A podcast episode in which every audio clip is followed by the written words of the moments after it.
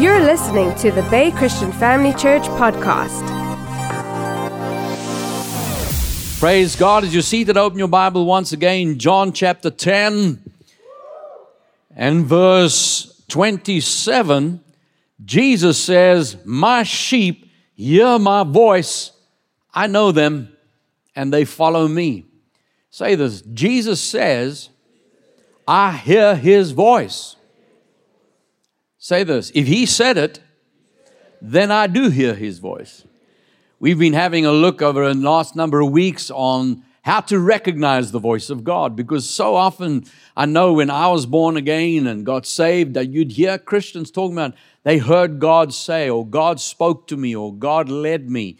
And it was well I'm serving Jesus but I'm not sure what that feels like. What does that sound like? You're going to hear God's voice. Am I going to actually hear somebody speaking in the room what what is that what is it like and so I was so glad that the very first week after I got saved, Pastor Theo started teaching on how to recognize the voice of God. And here's the thing to learn to recognize the voice of God is talking about the fact that God is already speaking to you. But if I'm thinking, I haven't heard God, no, you have but maybe you didn't recognize what that was. And so it's the key to be able to understand that God is speaking. God is speaking to everybody.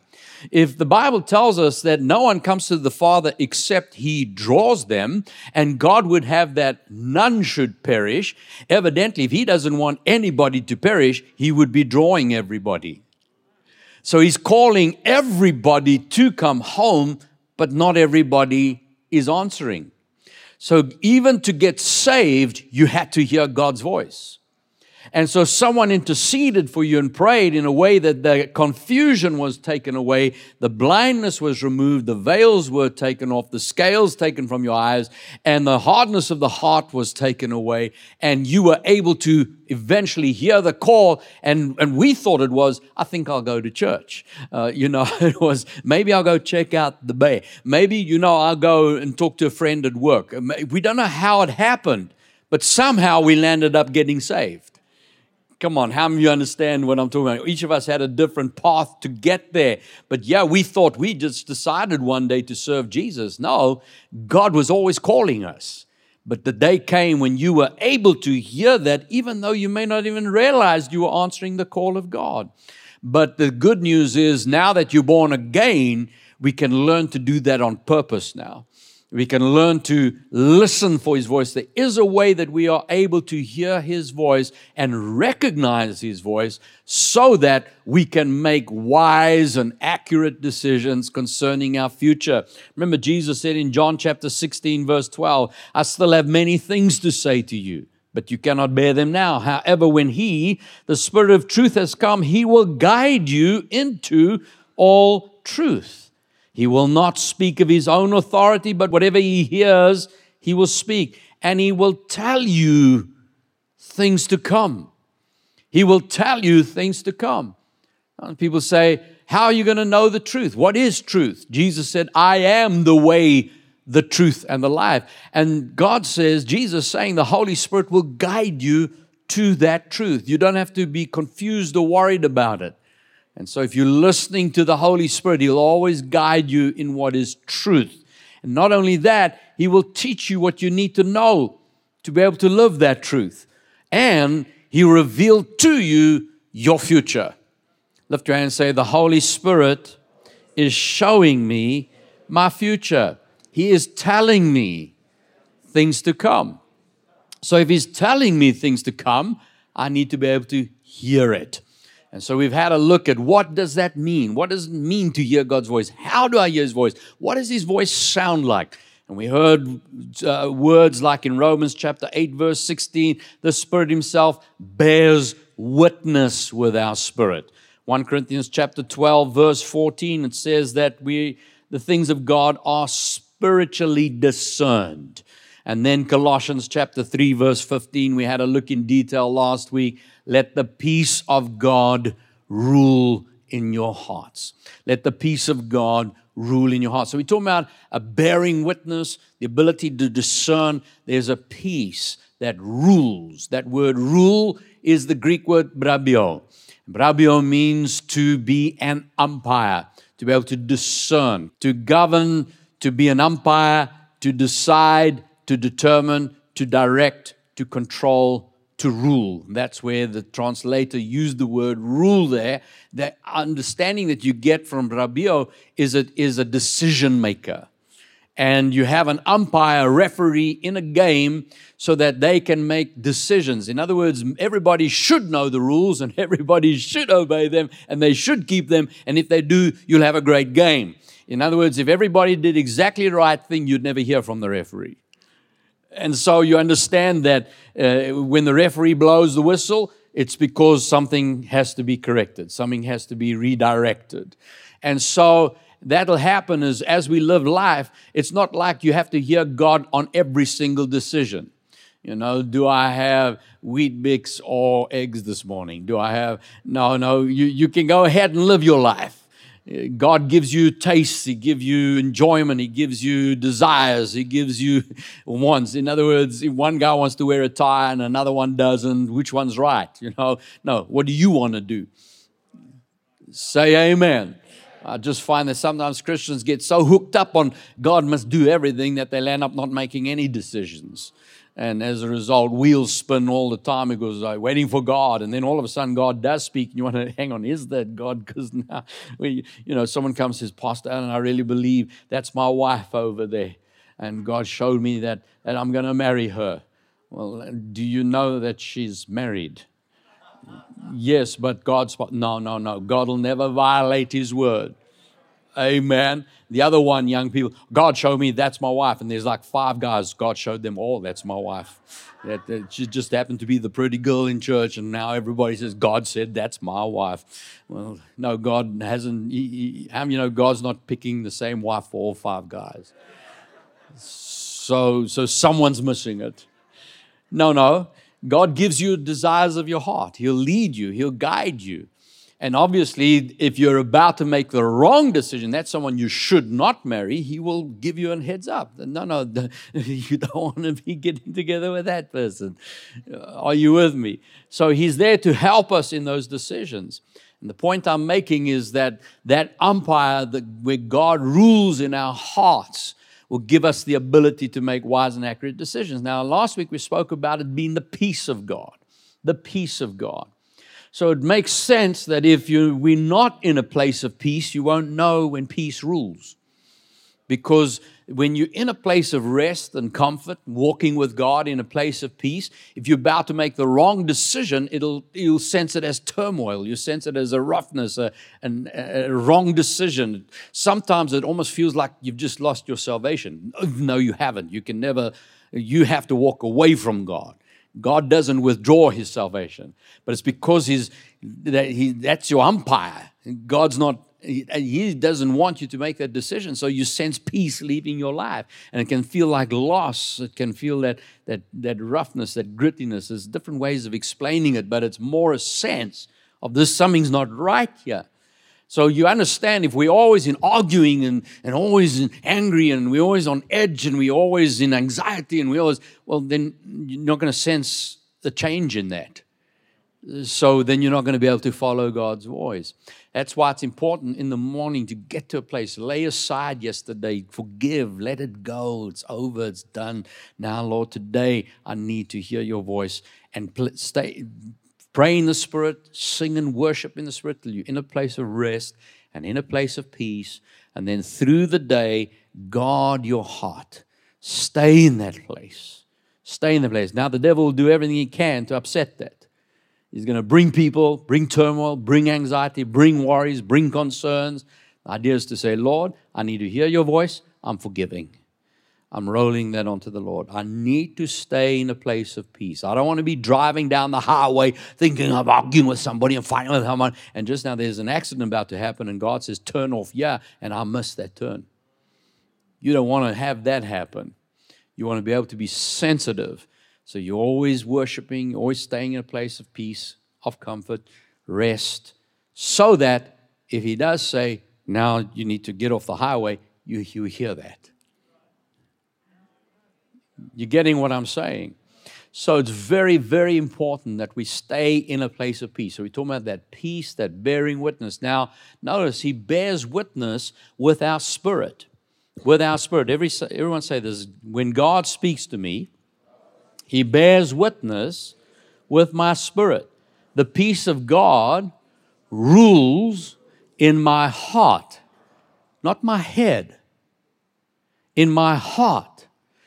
So now you do understand if he says the rule, let the peace of God rule in your heart, he is not talking about the muscle in your chest. Your muscle in your chest can't think any more than your big toe can. How many understand what I'm saying? So, if he's going to rule in our heart, what heart is he talking about here? Have a look at 1 Thessalonians chapter 5.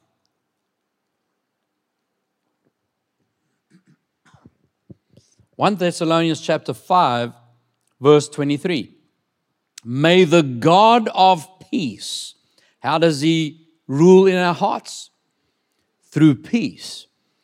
Now, may the God of peace himself sanctify you completely, and may your whole spirit, soul, and body be preserved blameless at the coming of our Lord Jesus Christ. Everybody say spirit, soul, and body. Notice that there are three different parts to you spirit, soul, and body. Now, the body, most people are aware of. They know, you know about your body. Before you're saved, that's all that we thought we are, is that we were flesh people, body. I'm, you know, you hear people say, I'm just human. That's just who I am. I'm a person. And we think of our body. If, we if our body's experiencing symptoms, we say things like, I am sick, uh, even though it's our body that's experiencing the symptoms. You're getting what I'm saying? We talk about uh, the body like it's us. You know, if someone, if you see a body walking, you say, Look, Allan just walked in the room and we kind of identify the body with the person. But your body is really the flesh part of you, is your vehicle. That's what you live in while you're on the earth. You came forth from God. You already existed within God. God told Jeremiah, I knew you before I formed you in the womb. So that means Jeremiah was present with God. Now, we don't remember that any more than you remember crying in your cot. Doesn't mean it didn't happen. You were present with God. You have lived ever since God has lived. You were always within God. And then He wanted to send you to the earth and to put you into the earth to live in this planet, in this natural realm. You needed an earth suit. Same way as you go to the moon, you need a moon suit. So God created an earth suit out of the material of the earth, which your mother gave forth out of her body. Your body came from what she ate from the earth, processed through a system, and then delivered it in a way that it would form a body that God could then put you into. So the moment your parents conceived and, uh, and, and you were made to be a person when that seed meets the egg. That is a flesh body beginning to form. That moment, God inserts you into that seed, into that egg. And now that little baby starts growing. You have been sent to the earth with a purpose. No one is conceived accidentally. I, your, your parents may think it was an accident but the moment that seed formed, God has a covenant or decision that when seed meets egg, He'll send a person into that egg. Now that person exists. And the only reason He sent you here was you came with a reason. Say that God sent me to this earth for a reason. So if that is the case, I don't have a right to end that life.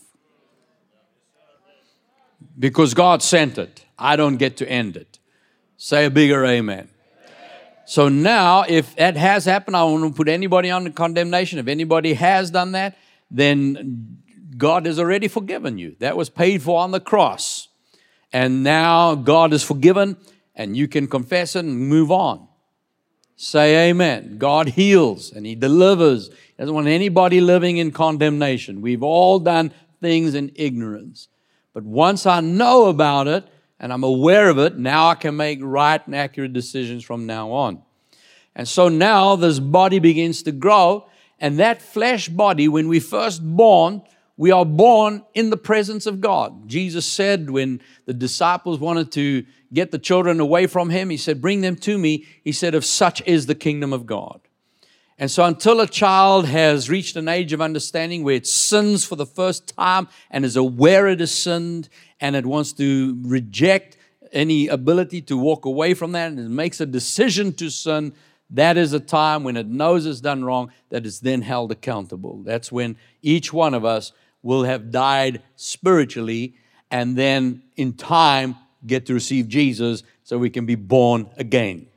I'm not going to go into that in too much detail now because I need to get to what we're sharing with today. The point I'm making is that every child at that time is aware of the presence of God. Remember when John was in the womb of Elizabeth, when Jesus walked into the room in the body of Mary, he was still a baby in the womb. John in the womb could sense Jesus' presence and he leapt with joy. You see that? So now, when we're born and we grow up, then we reach that age of understanding. And when we sin, then the life of God leaves us. That's what happened to Adam when he first sinned. God said, The day you eat of the fruit, you will die. When he ate of the knowledge of the good of good and evil, the moment he ate, he didn't fall over dead in his body. What happened? God, who is life, left his presence. And so he died spiritually. He had now submitted to the enemy, and in that place of death, he now was living in death, if you can put it that way. Now, in that place of spiritual death, there's no awareness of God. You don't sense the presence of God. The Bible says that with the wicked there is no peace. And so, in that place, you're not open to the realm of the Spirit, you're not hearing the realm of the Spirit, then all that you are left to are your five senses the ability to see, to hear, to taste, to touch, and all your communication happens through that. And so now, as a result of that, in living that lifestyle, until you give your life to Jesus, if you grow up from a young child with only that knowledge, then your only contact with this world is your body. And that's where a lot of people become very body conscious. It's all about the body and about fixing the body and looking after the body. And it's just, and that's where the body becomes themselves. Their whole identity is in their body. The identity is what they look like and how big or small they are, hair curly or straight, you know, skin light or dark, and uh, whether, you know, and and and really the body is just simply a vehicle that gets us around. We should look after it because we want to live the full length of our days. You, you know, you're not going to run your car into the ground and never service it, and then when it breaks down on the highway, now you've got to walk. I'd far rather make sure it's clean, it's and the oil's changed, it's full of petrol, and so that I can get to my destination. So we want to live out the full length of our days in the earth. We need to look after the body. But you notice the word of God puts the order. He says, May you, God preserve you spirit, soul, and body. So, yes, He'll look after our body, but it's the least important of the three. And if we're only trusting in our body, if we're only naturally minded, if it's only going to communication is going to come through the five senses, if you're waiting to hear God's voice with your physical ear, 99.9% of Christians won't hear that. Very seldom does God speak audibly. And when he does speak audibly, I've had situations where I've wondered if someone was in the room, and it had to do with big things in my life, like the call to plant the church, like major decisions, my calling into the ministry. I heard it so clear that I wonder if you in the room would have heard it, but my memory of it wasn't with the ears. It came booming from within my spirit. You understand what I'm saying? So, where Samuel could hear a voice, God speaking, but Eli didn't hear it. And it was so clear to Samuel, he thought Eli was calling. And so when he got to Eli, Eli said, Hang on, on the third time, go, that's God trying to talk to you. I haven't heard it once. If you've heard it three times, God's trying to get your attention. So that's how clear it was to that young boy. And so the point I'm making is that uh, it, we got to stop trying to hear God in our mind, in our heads, through our ears. It's going to come through our spirit. So notice spirit, soul, body. How many you know that angels don't have flesh and blood? They are spirit beings. But that spirit is so form, can, can be in a form that is so firm you could shake his hand and not know it's just an angel. The Bible says some have entertained angels without knowing. So, in other words, you, you see someone, you meet someone, and you have an encounter with that person, and then all of a sudden, where are they? It's like they were never here. And the Bible says that we've had, you've actually had contact with angels, and you didn't even know it was an angel. So you could shake his hand, and it was that firm, but it was spirit. So you looked in another direction, he just, and you looked back, and he was gone. He just changed his form. So spirit has form. When you get to heaven, you're not going to through heaven. You, you're going to be in form. Your body has taken on the shape of your spirit. It's like if you put a hand in a glove, you expect the glove to look like the hand. When you put your hand in a glove, it doesn't now look like a, a foot. No, it's still got five fingers. It moves like a hand because your hand's in the glove. So your spirit fits inside this body. So when you you you you, you are, it's like a glove on your body. So someone says, "Well, we recognize each other when we get to heaven." I always like to say, "Well, will we recognize each other when we get to Durban?" Heaven's just another place. So you'll step out this body. Of course, the physical body, the flesh, gets affected by time and you know gravity and, and things that happen to us. But when you step out you're still going to look yourself but you'll be more around your, your, your strongest time of your life. So you know around about the age 20 25 30 35 somewhere there that, that's kind of what you're going to look. Once you step out boom this whole thing falls over and then hey. Are you with me so don't get fooled by what you see on the outside. Inside, still fresh and flourishing. Say amen. So, the point I'm making is that your spirit inside you is as real. That's that, actually it's more real than your body. Your body you're gonna leave one day, it's gonna disappear and it's gonna fade away.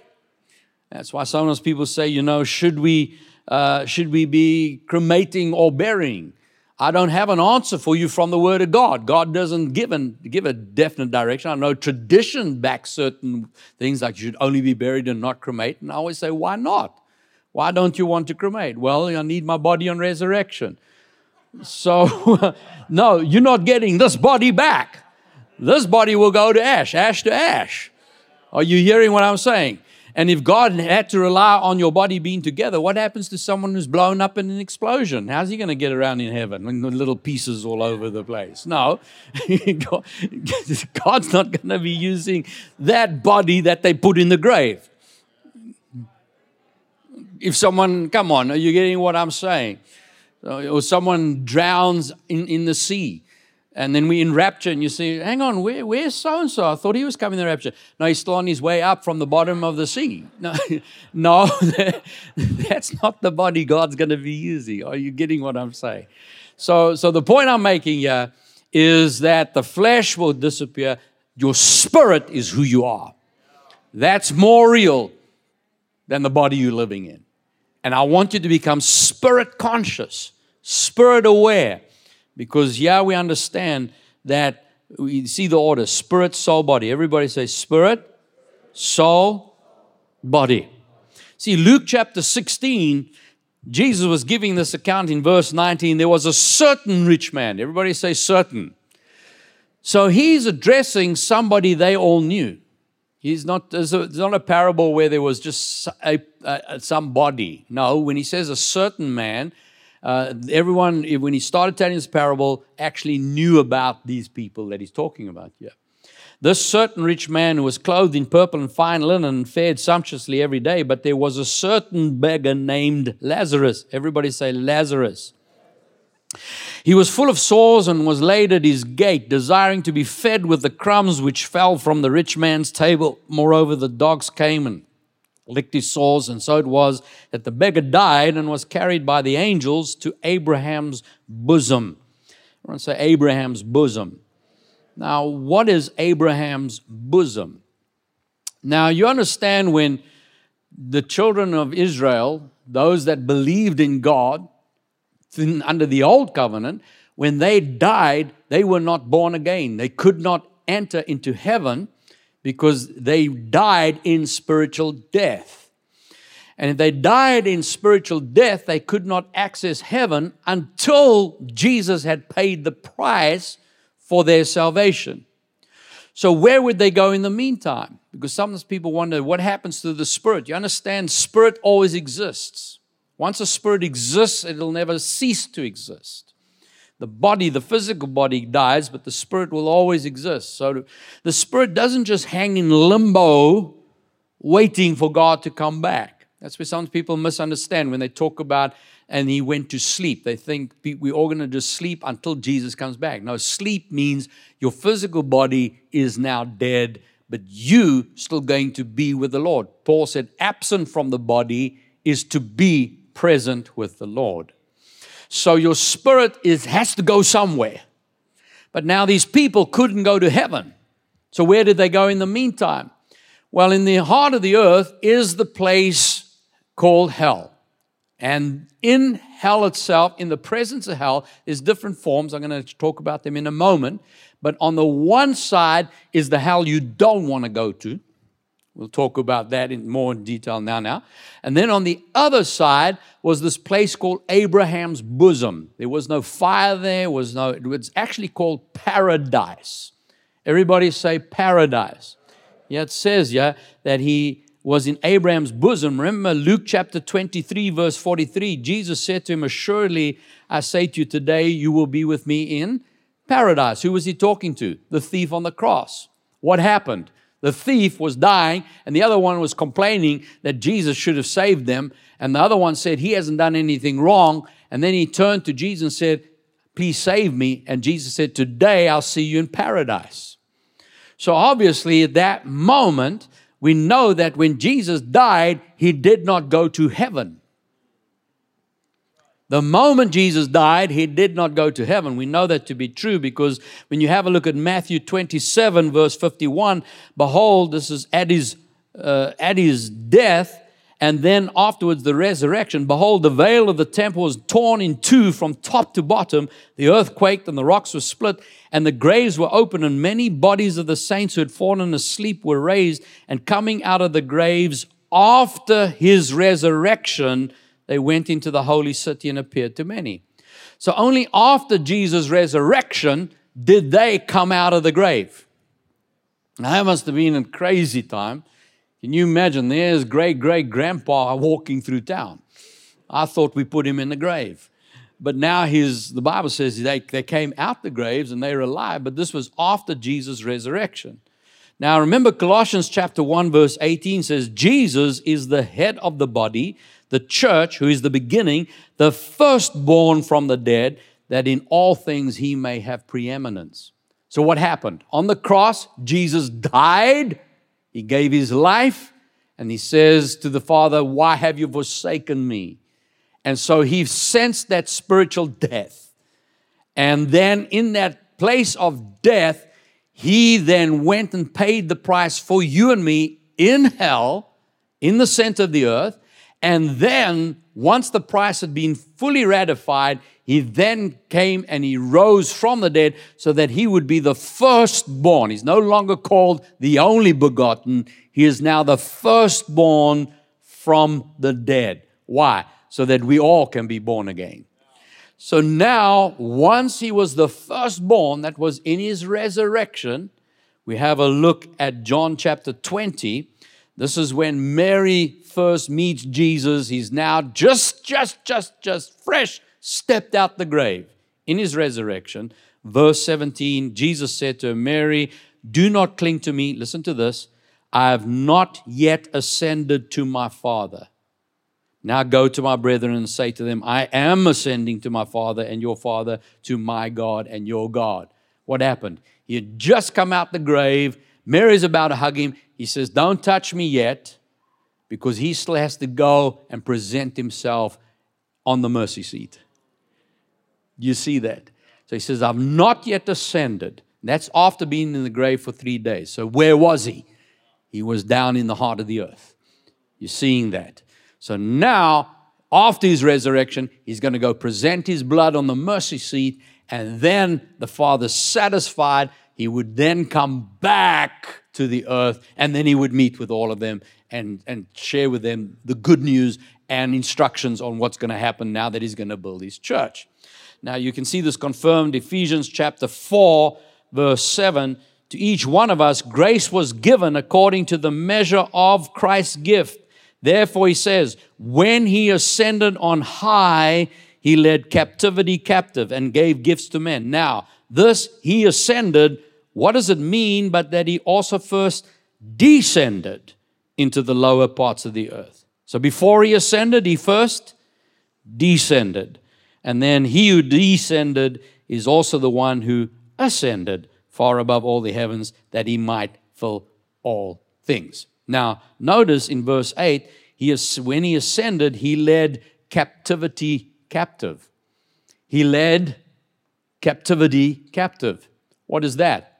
These are the people that had been had died in their sin, yet serving God, accounted that there would be a payment by Christ.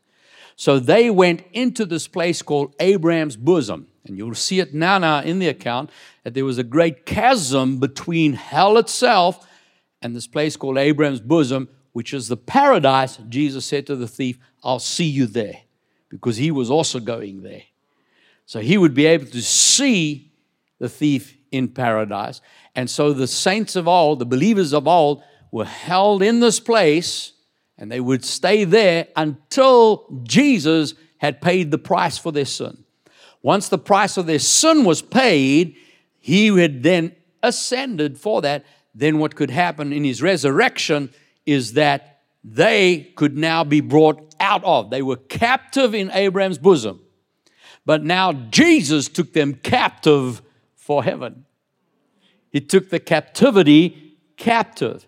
And having done that, he emptied Abraham's bosom, and those were the people that burst out into the streets and, like, kind of on their way to heaven. And today, they are all in heaven. Come on, give Jesus praise if you got a hold of all of that. So I said all of that so that you would understand Abraham's bosom now. Come back to verse 22. The beggar died, he was carried by the angels to Abraham's bosom. The rich man also died, and he was buried, and being in torment in Hades. Everybody say Hades. Now that's the, the, the part of hell that we, there's three parts to hell really. So you could say four if you look at Abraham's bosom, but that's empty today. Uh, but then you've got the other three parts is Hades itself, and this is where this was happening. Then you have Gehenna. Gehenna is the great lake of fire that you know, that people will be assigned to at the great throne of judgment, the great white throne. And then there's also a third one, which is called Tartarus, T A R T A R U S, Tartarus. And Peter talks about angels who have sinned. These are the angels that didn't even land up on earth as demons. These guys already are in Tartarus. They're held there in chains. So you can read about that in Peter. But that's just a very quick insight now the Hades part is where this rich man is.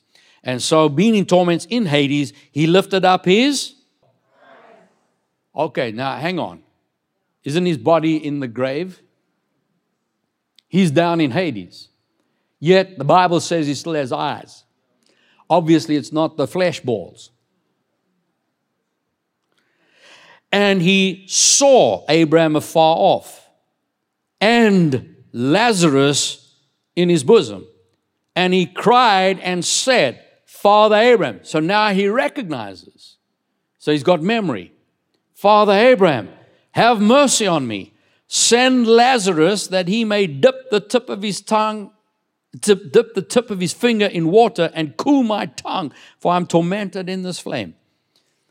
My, my, my. This guy's still giving instructions. He's in hell and he's giving instructions. Thinks he's still in charge.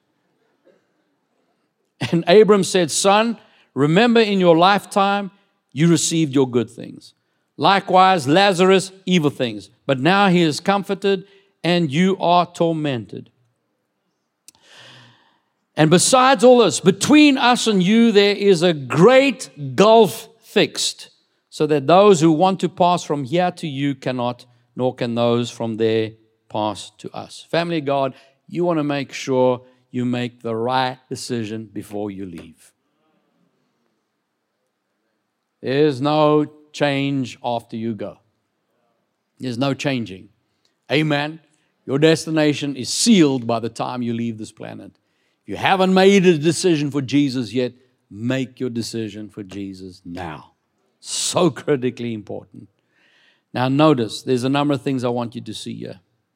Number one is that he had eyes, he had a tongue, he could feel in the realm of the Spirit.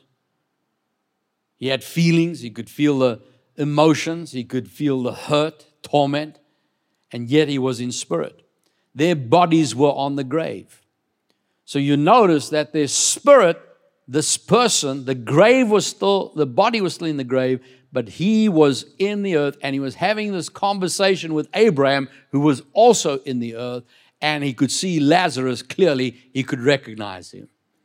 So all of that's happening in the realm of the spirit. Have a look at Hebrews chapter 4, verse 12. The word of God is living and powerful and sharper than any two edged sword piercing even to the division of soul and spirit, the joints and marrow, and is a discerner of the thoughts and intents of the heart. Notice we got spirit and soul, and then we have thoughts and intent of the heart. Where does thoughts happen? In your mind. So your mind is part of your soul. The intent of your heart is the heart, that's the innermost part of your spirit man. So you are a spirit, and that can be referred to as your heart. Then you have the mind, the ability to think, the ability to reason, the ability to feel without your body. And so that ability to feel without your body is in the realm of your soul. So you notice they are two different things. Sometimes people confuse spirit and soul, they think they're the same thing. But notice the Word of God can separate what is spirit from what is soul. I don't know if that's God or my thoughts.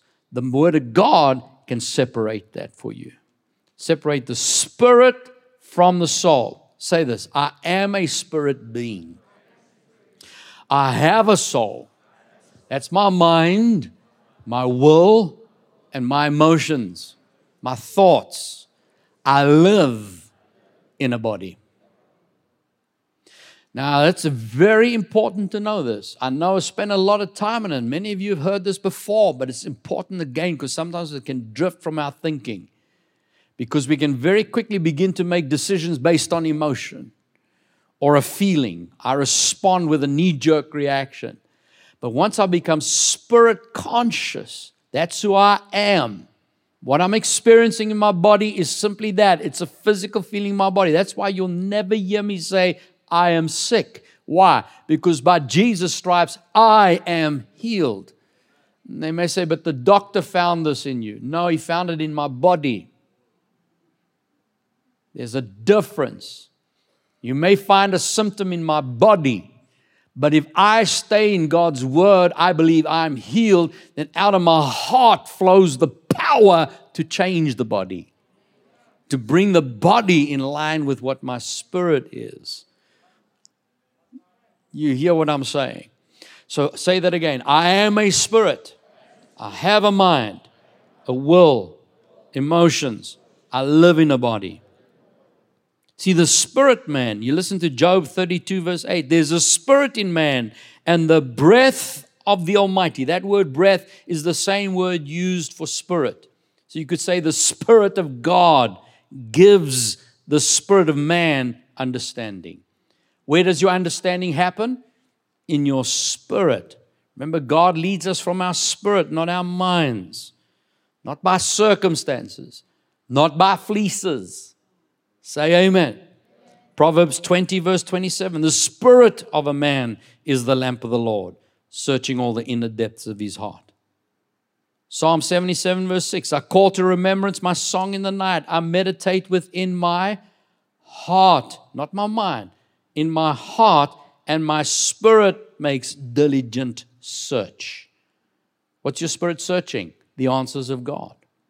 When? Notice it says, even at night. Look at Psalm 16, verse 7 from the NIV. I will praise the Lord who counsels me. Even at night, my heart instructs me. Family of God, you can be fast asleep. Your spirit never sleeps. Your body sleeps. Oh, hallelujah. Lift your hand and say, I hear God's voice. He is spirit. I am spirit. God says He gives me instruction, guidance, counsel in my heart. Even at night, when I am sleeping, God is revealing in my heart everything I need to know for my future.